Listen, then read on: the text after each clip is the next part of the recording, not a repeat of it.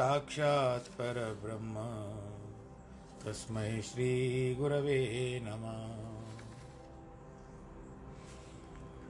विघ्नेश्वराय वरदाय सुरप्रियाय, लम्बोदराय सकलाय जगद्दिताय नागाननाय श्रुतियज्ञविभूषिताय, गौरीसुताय गणनाथ नमो नमस्ते। जिस घर में हो आरती, चरण कमल चितलाय तहाँ हरि वासा करे, ज्योत अनंत जगाए। जहाँ भक्त कीर्तन करे, बहे प्रेम दरिया। तहाँ हरि श्रवण करे सत्यलोक से आए। सब कुछ दीना आपने, भेंट करूँ क्या नाथ? नमस्कार की भेंट लो, जोड़ू मैं दोनों हाथ। जोड़ू मैं दोनों जोड़ू मैं दोनों हाथ भुजगशयनं, पद्मनाभं सुरेशं, विश्वाधारं गगनसदृशं, मेघवर्णं शुभाङ्गं, लक्ष्मीकान्तं कमलनयनं, योगिवृद्धानगम्यं, वंदे विष्णुं भवभयहरं, सर्वलोकैकनाथं, मङ्गलं भगवान् विष्णु, मङ्गलं गरुडध्वज मङ्गलं पुण्डरीकाक्ष, मङ्गलाय स्तनोहरि सर्वमङ्गलमाङ्गल्ये शिवे सर्वार्थसाधिके, शरण्ये त्र्यम्बके गौरी। नारायणी नमोऽस्तु ते। नारायणी नमोऽस्तु ते। नारायणी नमोऽस्तु ते। ॐ नमो भगवते वासुदेवाय। शान्ताकारं, भुजगशयनं। पद्मनाभं सुरेशं, विश्वाधारं गगनसदृशं मेघवर्णं शुभाङ्गम्। श्रीकृष्णगोविन्द हरे मुरारे, हे नाथ नारायण वासुदेव। श्रीकृष्ण गोविन्द हरे मुरारे, हे नाथ नारायण वासुदेव। हे नाथ नारायणवासुदेव श्रीनाथ नारायणवासुदेव हे नाथ नारायणवासुदेव श्रीनाथ नारायणवासुदेव श्रीकृष्णगोविन्दहरे मुरारे हे नाथ नारा यणवासुदेव नारायणं नमस्कृत्यं नरं चैव नरोत्तमं देवीं सरस्वतीं व्यास ततो जयमुदीरयेत्। कृष्णाय वासुदेवाय हरे, परमात्मने प्रणतक्लेशनाशाय गोविन्दाय नमो ॐ नमो भगवते वासुदेवाय। प्रिय भक्तजनों सत्रहवा अध्याय, चौबीसवां श्लोक। बढ़ते आगे। तस्मादो मित्य मित्युदा हृत्य यज्ञ दान तप क्रिया प्रवर्तन्ते विधानोक्ता सततम ब्रह्मवादिना इसलिए ब्रह्म जिज्ञासुओं का शास्त्र विधि से की गई यह दान, तपस्या आदि की सभी क्रियाएँ ओम से ही आरंभ होती है।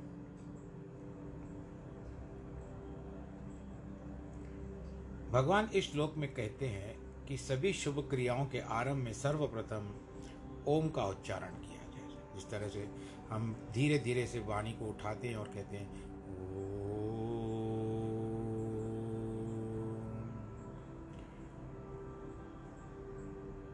अन्यथा कोई ना कोई विघ्न उपस्थित हो जाएगा। ओम कहने से ऐसा कहा जाता है कि कार्य निर्विघ्नता से समाप्त हो जाते हैं। वेदों में भी ओम की भारी महिमा बताई गई है। वहाँ अनेक प्रकार उसका उच्चारण हुआ। है वेदों में सर्वप्रथम ओम तत्सत यह शब्द आए। हैं ओम शब्द में शब्द में सत्व गुण विष्णु, रजोगुण ब्रह्मा, तमोगुण शिव, एवं उनसे परे निराकार ब्रह्म आ जाते हैं। जैसे नदी पार करने के लिए नौका काम आती है, इसी प्रकार प्रत्येक शुभ कार्य और यज्ञ के आरंभ में ओम का उच्चारण आवश्यक और लाभप्रद है। अहम गिरी उपासना उत्तम में यह उत्तम कही गई है, क्योंकि सो हम, वह मैं हूँ, वह मैं हूँ। मंत्रों का उच्चारण श्वासों से होता है, उसे अजपा जाप भी कहा जाता है। वही परम ध्यान है, हृदय कमल को जो सभी का बंद होता है, वह अजपा जाप से उन्मीलित होकर के खुल जाता है। वृत्ति, आपके विचार स्थिर हो जाते हैं। जो उस पथ का पथिक है, उसका आनंद आनंद अनुभव कर सकते हैं, ना कि अन्य कोई। उस उपासना का आरंभ भी ओम के उच्चारण से होना चाहिए। किसी शिष्य ने गुरु से प्रश्न किया, जल से अधिक अगाधता किसमें है? गहराई। धरती से अधिक ज्वलनशील कौन सा पदार्थ है? संसार के सभी मंत्रों में सर्व सर्वोत्तम मंत्र कौन सा है? गुरु ने उत्तर दिया, जल से अधिक अथा या अघात जिसको कोई पार नहीं पा सकता या गहराई में सोचो तो वो ब्रह्म ज्ञान है। यदि जल की था को नापना असंभव है, किंतु यदि वह प्राप्त भी हो जाए तो ब्रह्म ज्ञान की गहराई को नापना असंभव है। धरती से भी गुरु पाप है, धरती से भी गुरु भारी पाप है, इस पृथ्वी को पर्वत, सागर, वृक्ष बनादि बन आदि भार स्वरूप अनुभव नहीं होते, परंतु पापी पुरुषों के भार से काम उठती है। और जब वह भार असह्य हो जाता है तो परमात्मा की जाकर रोना शुरू कर देती है, याचना करती है। फिर भगवान जी अवतार धारण करके इन पापियों का नाश करते हैं। अग्नि से अधिक ज्वलनशील क्रोध है, जो हृदय को जलाकर उससे पाप करवाता है। काजल से भी काला निंदक है, जो सभी के कारण अकारण निंदा करता रहता है। उसका इस लोक और परलोक में सदा ही मुँह काला हो जाता है। सर्वोत्तम मंत्र अजपा जाप का मंत्र है, जिसका उच्चारण श्वासों से होता है। बड़े भाग्य से उसमें वृत्ति लगती है। ऋषि मुनियों ने, ये ऋषि मुनियों का परम मूल धन यही है कि इससे शक्ति प्राप्त करके बड़े बड़े परोपकार में वो लगा देते हैं अपना कार्य। एक घंटे में मनुष्य नब्बे, नौ सौ बार श्वास लेता है। और ओम का जाप जो श्वासों से लिया जाता है, वह रोम रोम में रस जाता रम जाता है। हनुमान ने तो वक्षस्थल पाड़कर रोम रोम में राम को दिखाया है। उसका भी यही तात्पर्य था कि जो श्वासों से राग का नाम जपता था, श्वासों से स्मरण करने से अथा शक्ति उत्पन्न होती है। ओम या ओमकार भगवान का स्वरूप है। ओम का अर्थ भी जो रक्षा करे, ओम या ओमकार किसी विशेष संप्रदाय की रक्षा करने वाला नहीं वह तो सभी की रक्षा करने वाला है। ओम या ओमकार का अस्तित्व आदि से है। ओम की उपासना परमेश्वर की उपासना है। ओम या ओमकार की महिमा का एक उदाहरण विभीषण भक्त ने प्रस्तुत किया है। दो भाई विशेष पैसा कमाने के लिए या धनोपार्जन जिसको कहते हैं, जलयान से घर लौट रहे थे। जहाज़ से, पानी के जहाज़ से, कि अचानक पानी का जहाज़ डूबने लगा। यान के स्वामी ने यान में चढ़े हुए एक ज्योतिषी से पूछा कि इस जहाज़ की रक्षा कैसे हो सकती है? उसने कहा, किसी नर की बलि देने से यान बच सकता है, अन्यथा नहीं। किसी जीवित व्यक्ति को सागर में फेंक दिया जाए। यान के नाविक को एक बड़ा कठिन प्रतीत हुआ। अंत में यान में घोषणा की गई कि कोई कितना भी धन ले ले, परंतु बलिदान दे, ताकि सभी के प्राणों की रक्षा हो जाए। उन दोनों भाइयों में से छोटा भाई सोया हुआ था और बड़ा जाग रहा था। उसने सोचा, हम दोनों ने मिलकर बीस हज़ार रुपये जमा किए। यदि भाई का बलिदान करता हूँ तो और यान के यात्रियों में से उसके दस हज़ार रुपये लेता हूँ तो मेरे पास तीस हज़ार रुपये हो जाएँगे। नहीं तो मेरा भाई जीवित रहते, मेरे भाग्य में केवल दस हज़ार ही रह जाएँगे। यह सोचकर उसने यान के स्वामी को, भाई की बलि को देने को कहा। यान के मालिक ने भी दस हज़ार रुपये देकर छोटे भाई को सागर की शरण में फेंक दिया। जब जहाज़ बच, डूबने से बच गया, चलने लगा, परंतु मारने वाले से बचाने वाला बड़ा होता है। भगवान की ऐसी करनी हुई कि वह फेंकना हुआ फेंक, फेंकने पर भी ये डूबा नहीं, तैरता हुआ दिखाई दिया। ऊपर आकाश से एक राक्षस उड़ रहा था। उसे उसने रामचंद्र का स्वरूप दर्शन दिखाई दिया। उसने सोचा, यह तो हमारे राजा विभीषण का इष्ट देव है। यदि उसके पास ले जाऊँ तो मुझे बहुत प्रसन्नता होगी। अतः शीघ्र ही उसके उठाकर विभीषण के पास पहुँचाया। विभीषण तो समझ गया कि इसकी भगवान राम ने रक्षा की है। जो कोई भक्त प्रतीत होता है, उसे पूछा तुरंत, परंतु वह बोला, मुझे तो कुछ पता ही नहीं है। जब उसने विभीषण से बहुत संपत्ति प्रदान की, पूछा कि वापस कैसे जाओगे? बोला, मुझे तो कुछ पता नहीं है। विभीषण ने कहा, मैं तेरे मस्तक पर ओम लिखता हूँ और मैंने इसे सत्य हृदय से अर्जित किया है। तो तू सागर के ऊपर ऐसे चलेगा जैसे धरती के ऊपर कोई चलता है।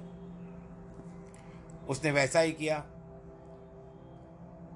वह जो जहाज़ भी था, वो भी उस समय श्रीलंका के निकट ही जा रहा था। तभी जहाज़ के यात्रियों ने देखा, एक युवक सागर के जल के ऊपर ऐसे जा रहा है जैसे कोई धरती पर चल रहा हो। ये शक्तियाँ सिर्फ़ प्राचीन समय में नहीं थी, अब भी लोग प्राप्त कर सकते हैं। किंतु अपनी परावाणी से ओम का स्मरण करना चाहिए। यह छोटा भाई जाकर घर पहुँचा, तब भेद खुल गया। बड़ा भाई बहुत लज्जित हुआ। ओम शब्द की इतनी महिमा है, गायत्री मंत्रोच्चार से भी प्रत्येक मंत्रोच्चारण के पश्चात ओम शब्द को उच्चारण करना चाहिए। इस प्रकार करने से पूर्ण सिद्धि प्राप्त होती है। और अंतकरण में प्रकाश होता है। जो शक्ति ओम में है, वह शक्ति परमात्मा के प्रत्येक नाम में है। राम का नाम है, ओम ही है। राम ही ओम का स्वरूप है। जिस नाम से मन से लेंगे, उसी का उच्चारण करना होता है। हरिद्वार में कुंभ के मेले के समय सभी प्रकार के मंडलेश्वर और महात्मागण आते हैं। अपने अखाड़े खोलते हैं। एक प्रेमी मेले में गया। मन में आया, अपने कल्याण की कोई युक्ति सीखूं। सर्वप्रथम वह बैरागियों के पास गया, जो राम भक्त थे। वहाँ पर राम कथा होती थी।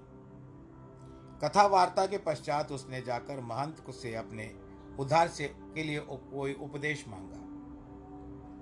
महात्मा ने अनेक सुंदर उपदेश दिए। बाद में बोला, स्वामी, यदि कोई पंथ अपनाना हो तो क्या करूँ? तब महंत ने बैरागी बेश की प्रशंसा की। उसके समान कोई उत्तम पंथ नहीं है। वह भेंट आदि रखकर चला सन्यासियों के मठ में। वहाँ भी मंत ने उपदेश किया। फिर उसने पंथ के विषय में पूछा। तो कहा कि, सन्यास पंथ सबसे श्रेष्ठ है उसको ग्रहण करो। तब उदासीन पंथियों के पास गया। वहाँ पर भी उन लोगों ने कहा कि, उदासी पंथ बहुत अच्छा है। यह सनकादि के समय से चला आ रहा है। शिव भगवान भी उदासीन थे। श्री रामचंद्र ने भी चौदह वर्ष उदासीन होकर के बिताया है। निर्मल पंथ ब्रह्म समाज आदि के पास गया। सब लोग अपने अपने पंथों की बात कर रहे थे। सभी सभी अपने, हर व्यक्ति अपने अपने पंथ संप्रदाय की सराहना करते हैं। वह समझ गया, ज्ञान उपदेश एक है, अंतर तो अलग अलग हो जाता है। अंतर यह है कि सबकी वाणी अलग अलग है। प्रत्येक अपनी अपनी वस्तु को चिल्ला चिल्ला करके प्रशंसा करता है। भजन आता है पंथ मतों की सुन सुन बातें द्वार तेरे तक पहुँचने पाते तो इस तरह से संसार का जो भी यह नियम है, उस नियमावली में हम लोग आते तो हैं, संसार में रहते हैं, कार्य करते हैं। परंतु वास्तविकता का जो हमारा मूल है संसार में आने का, हम उससे थोड़ा सा आँखें चार नहीं करते। हम आँखें फिरा देते हैं। एक राजपुत्र ऋषि के पास शिक्षा ग्रहण करता था। विद्याभ्यास समाप्त हुआ तो राजा उसे लेने के लिए आए। राजा ने ऋषि से पूछा, सभी कुछ सीख सीख लिया है? ऋषि बोले, सिर्फ़ एक पाठ पढ़ाना रह गया है। राजा ने कहा, वह भी पढ़ लीजिए, पढ़ा दीजिए। ऋषि ने उसे बुलाकर मुँह पर एक जोरदार तमाचा मारा। तब कहा, अब इसे ले जाओ। राजा ने पूछा, स्वामी, आपने मेरे पुत्र के साथ ऐसा क्यों किया?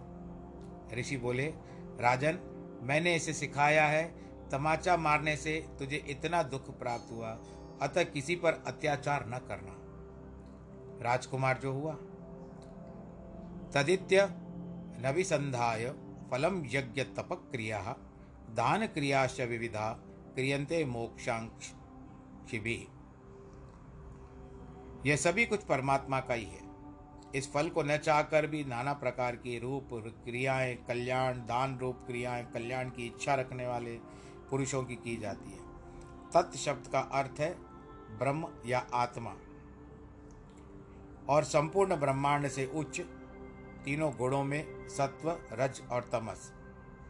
सभी अवस्थाओं में बाल, यौवन और वृद्धावस्था से दूर है।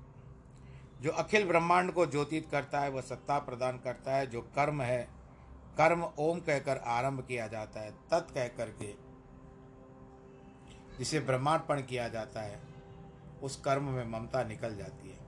वेद चार है, उनमें महावाक्य भी चार है। उत्तम जिज्ञासु को गुरु उपदेश देता है, वह जो है ब्रह्म है, वह तू ही है। तत्वमसी अधिकारी तीन प्रकार के होते हैं, एक उत्तम जो ज्ञान के अधिकारी है दूसरा मध्यम जो उपासना के अधिकारी है और तत्काल ज्ञान का बोधोदय नहीं होता, तीसरे कनिष्ठ अधिकारी है। मैं एक बात और कहता हूँ कि अग्नि भी जिस तरह से आप लगाते हो, कई बार प्रसंग भी आता है कि एक उत्तम होती है, एक मध्यम होती है और एक निम्न होती है। उत्तम अग्नि कौन सी होती है जो यज्ञ में जलते हैं? हवन होता है, वो उत्तम होती है, मध्यम रसोई की होती है और निम्न जो होती है, कनिष्ठ जिसको भी कहते हैं या निम्न को वो शमशान की होती है। जिन्हें कर्म का उपदेश प्राप्त करता होता है, ताकि वे निष्काम भाव से शुभ कर्म करें, उनका अंतकरण शुद्ध हो जाए। जैसे मैले कपड़े का रंग देना व्यर्थ है, क्योंकि अच्छी तरह से नहीं चढ़ेगा। उसी तरह जब तक अंतकरण में मल विक्षेप दूर नहीं हुआ है, तब तक चाहे कितने भी ज्ञान के उपदेश क्यों न सुने, वो टिकने वाला नहीं है। जिनसे निम्नलिखित छह दुर्गुण है, उन्हें शास्त्र पढ़ने का कोई लाभ ही नहीं होता है। सुखी, व्याधि, आलसी, कुमति, रसिक, बहस हुई। तिन अधिकार न शस्त्र को षड दोषी जन सोई अत्यंत सुखी या दुखी, आलसी, बहुत ज़्यादा सुखी होने वाला और बहुत दुखी। बहुत सुखी को कहो तो बोला, मैं बाद में करूँगा भाई, अभी मुझे थोड़ा सा आराम करने दे। बहुत दुखी को कहोगे तो कहेगा, मैं पहले इतना दुखी हूँ, फिर मैं ये सब चीज़ें अभी नहीं कर पाऊँगा, मेरा मन बड़ा विक्षिप्त है। इस तरह से कहेगा वो। आलसी, कहता है, मुझे थोड़ी देर सोने दो। दुष्ट बुद्धि और जो कई लोगों की बातें सुनता है रसिक, और जो बहुत सोता है, वेदों में है तत्वमसी तत्ववसी अर्थात वह स्वयं तू ही है। कुछ व्यक्ति इसका अर्थ कहते हैं कि तथ्य तस्य तमसी अर्थात तू उसका है। अन्य शब्द में कहें तो उसका पुत्र शिष्य का अन्य कुछ है। यह अर्थ जीव और ब्रह्म भिन्न के अलग अलग दर्शाता है। तस्मिन त्वमसी, उसमें तू है, किंतु यह अर्थ भी शुद्ध नहीं है। इसके लिए तत्वमसी ही कहा गया है।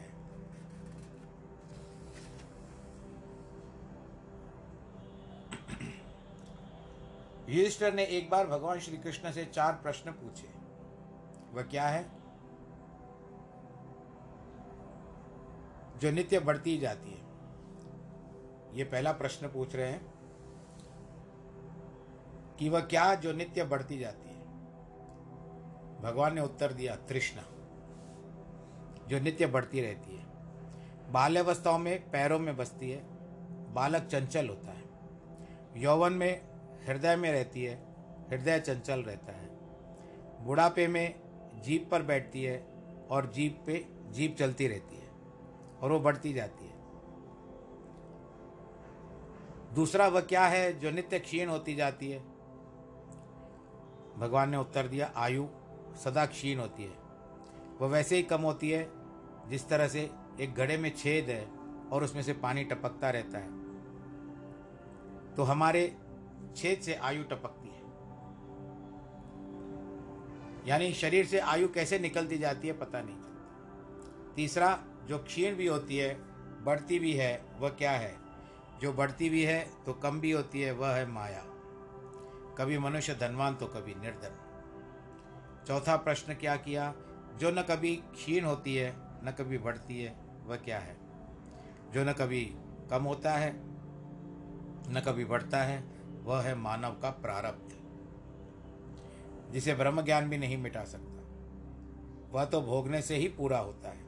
आपके भाग्य में जो लिखा होगा वो आएगा। आने वाली वस्तु, कितना भी प्रयत्न करो, आपके घर में आ ही जाएगी। और जाने वाली वस्तु कितना भी संभाल करके रखने का करो, आपके हिसाब से छूट जाएगी। सब धा, सब धावे, साधु भाव सब धावे साधु भावे च सदित्ये प्रच्युते, प्रयुज्यते, प्रशस्ते कर्मणि त पार्थ युज्यते। सत्य इस प्रकार यह एक सत्य भाव है और श्रेष्ठ भाव में प्रयोग किया गया है।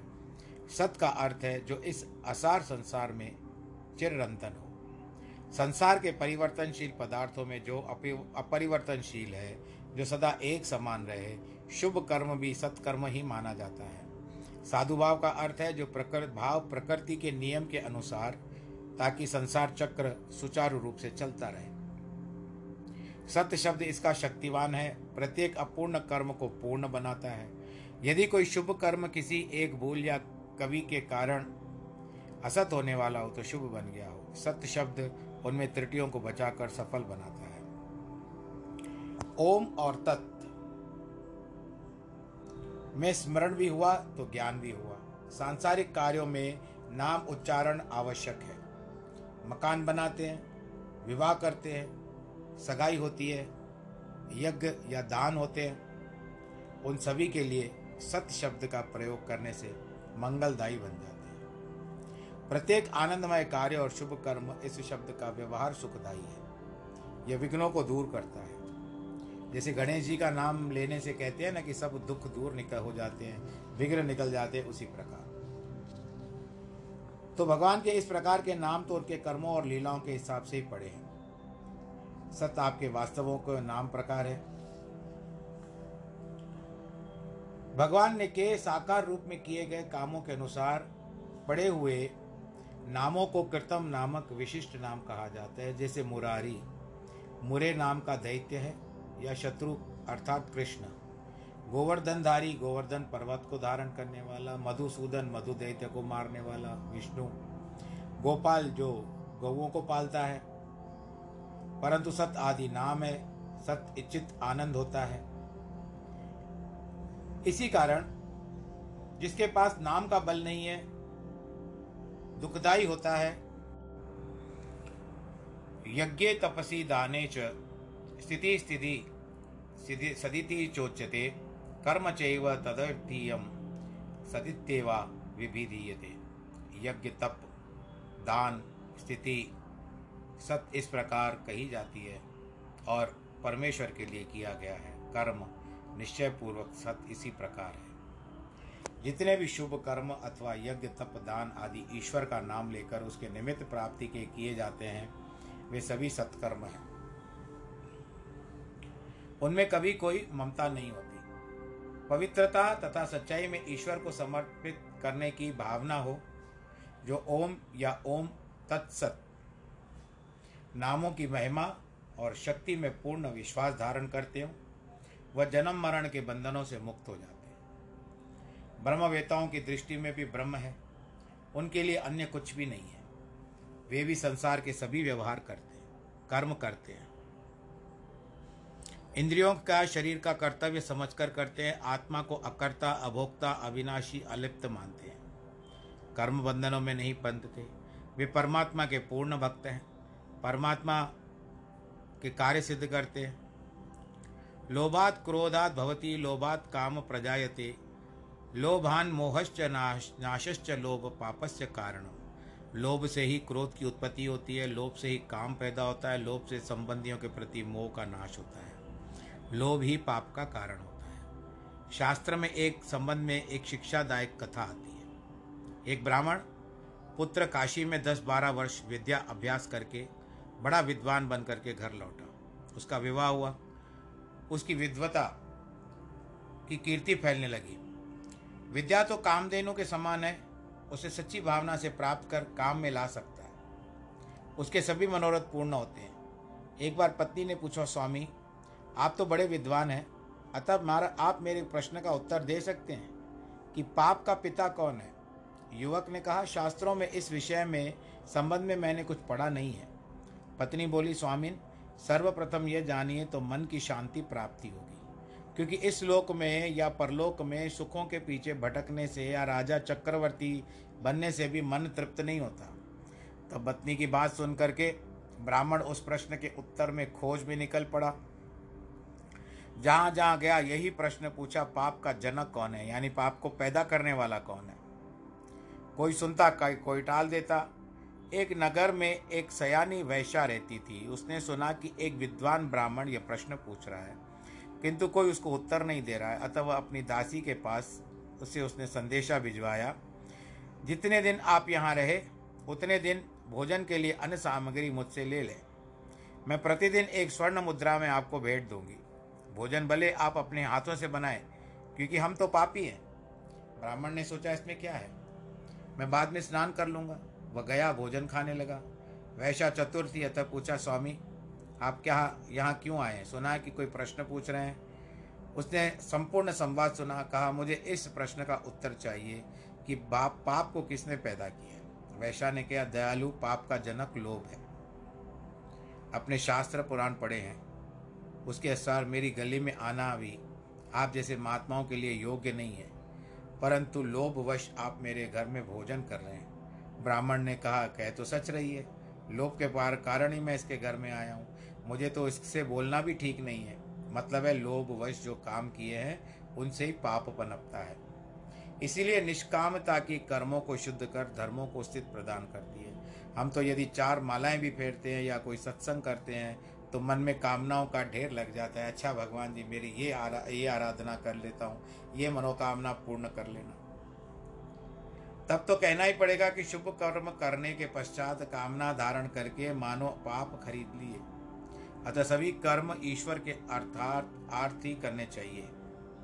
भगवान इसीलिए बारंबार यही उपदेश देते हैं कि परोपकार के काम, यज्ञ, होम, तप, दान, भक्ति, यात्राएँ जो भी कुछ की जाए ओम शब्द का उच्चारण करके किया जाए। अश्रदया हुतम दत तपस्तम तप्तम कृतम च यत असादित्य युच्यते पार्थ। पार्थना तत्प्रत्येत। प्रेयत्य नो हे अर्जुन, अश्रद्धा से किया हुआ हवन, किया हुआ दान, किया हुआ तप, और जो कुछ भी किया हुआ शुभ कर्म, वह सभी असत इस प्रकार है। भगवान स्पष्ट रूप से कहते हैं, प्रत्येक शुभ कर्म, श्रद्धा, सच्चाई, प्रेम और विधि अनुसार करना आवश्यक है। परंतु उसके होते हुए यदि कुछ अवगुण या त्रुटियाँ उनमें हो जाए तो ओम तत्सत का उच्चारण कर लो तो त्रुटियाँ निकल जाती है। मंत्रहीनम, क्रियाहीनम इत्यादि कहते हैं ना तो उस तरह से। एक शिवालय में प्रतिदिन एक लिंग पर श्रद्धापूर्वक फूल, पानी, जल एक भक्त चढ़ाया करता था। एक दूसरा व्यक्ति उस लिंग के ऊपर एक पत्थर मार के चला जाता था। जैसे कहा जाता है, एक बात बहुत वर्षा हुई। उन दोनों में, उस दोनों शिव के दर्शन किए। तुम दोनों मेरे सच्चे भक्त हो। दोनों आए थे तो भगवान जी को दोनों ने दर्शन दिए। दूध चढ़ाने वाले ने हाथ जोड़कर कहा, प्रभु, मुझे तो चरणों की भक्ति दीजिए। उसे यह वरदान मिला। उसके साथ सुख संपत्ति भी प्राप्ति हुई। दूसरे ने कहा, प्रभु, मुझे एक हज़ार हाथ और सिर दे। शिव भगवान ने कहा, तथास्तु, तत्काल मिल गए। उसने विचार किया, प्रतिदिन दूध, फूल आदि चढ़ाने से तो कुछ नहीं मिला। मुझे इतनी शक्ति प्राप्त हुई, परंतु जैसे नगर में प्रवेश किया, सब लोग उसको देख करके डर गए। समझा कि कोई राक्षस है, सभी को खा जाएगा। सभी ने उस पर पत्थर उठा उठा करके मारना शुरू कर दिया। बोलो, शंकर भगवान की जय। अंत में इसने दान भी तो पत्थर ही किए थे, मारा तो शिव को पत्थर ही था तो पत्थर ही पड़ रहे हैं। उन पहाड़ों, प्रहारों की मार से मर गया। जो कर्म विधि के विरुद्ध किया जाता है, उनका फल भी बड़ा भयंकर होता है। सुख के स्थान पर अत्यंत दुख और क्लेश भी प्राप्त होते हैं। सात्विक और सच्ची श्रद्धा एवं उत्तम गुण हैं। ऋषि मुनियों का परम धम है, दान, धन है। सांसारिक माता और पिता का भी जिस पुत्र की कोई श्रद्धा नहीं है, वे भी उसे विरुद्ध हो जाते हैं। वेद गुरु तथा वृद्धजनों को, वचनों को सत्य मानकर उसके अनुसार व्यवहार करना श्रद्धा कहलाता है। अश्रद्धा पूर्वक किए लाखों करोड़ों रुपयों के दान और अन्य बड़े बड़े शुभ कर्मों में निष्फल हो जाते हैं। तो इस श्लोक का सारांश यही है। आप सुख सुरक्षित रहें, अपने आप को सैनिटाइजर का प्रयोग करें और भगवान आपको दीर्घायु दे, जिनके वैवाहिक वर्षगांठ है, और जन्मदिन है, उनको ढेर सारी बधाई। इस प्रकार श्री भगवान द्वारा कहे गए उपनिषद में ब्रह्म विद्या के अंतर्गत कर्म योग शास्त्र संबंधी श्री कृष्ण अर्जुन के संवाद में श्रद्धा तय विभाग योग नामक आज यहाँ सत्रवा अध्याय समाप्त हुआ। सर्वे भवंतु सुखिना। सर्वे संतु निरामया। सर्वे भद्राणी पश्यन्तु। माँ कश्चित दुख भाग भवेत। नमो नारायण। नमो नारायण।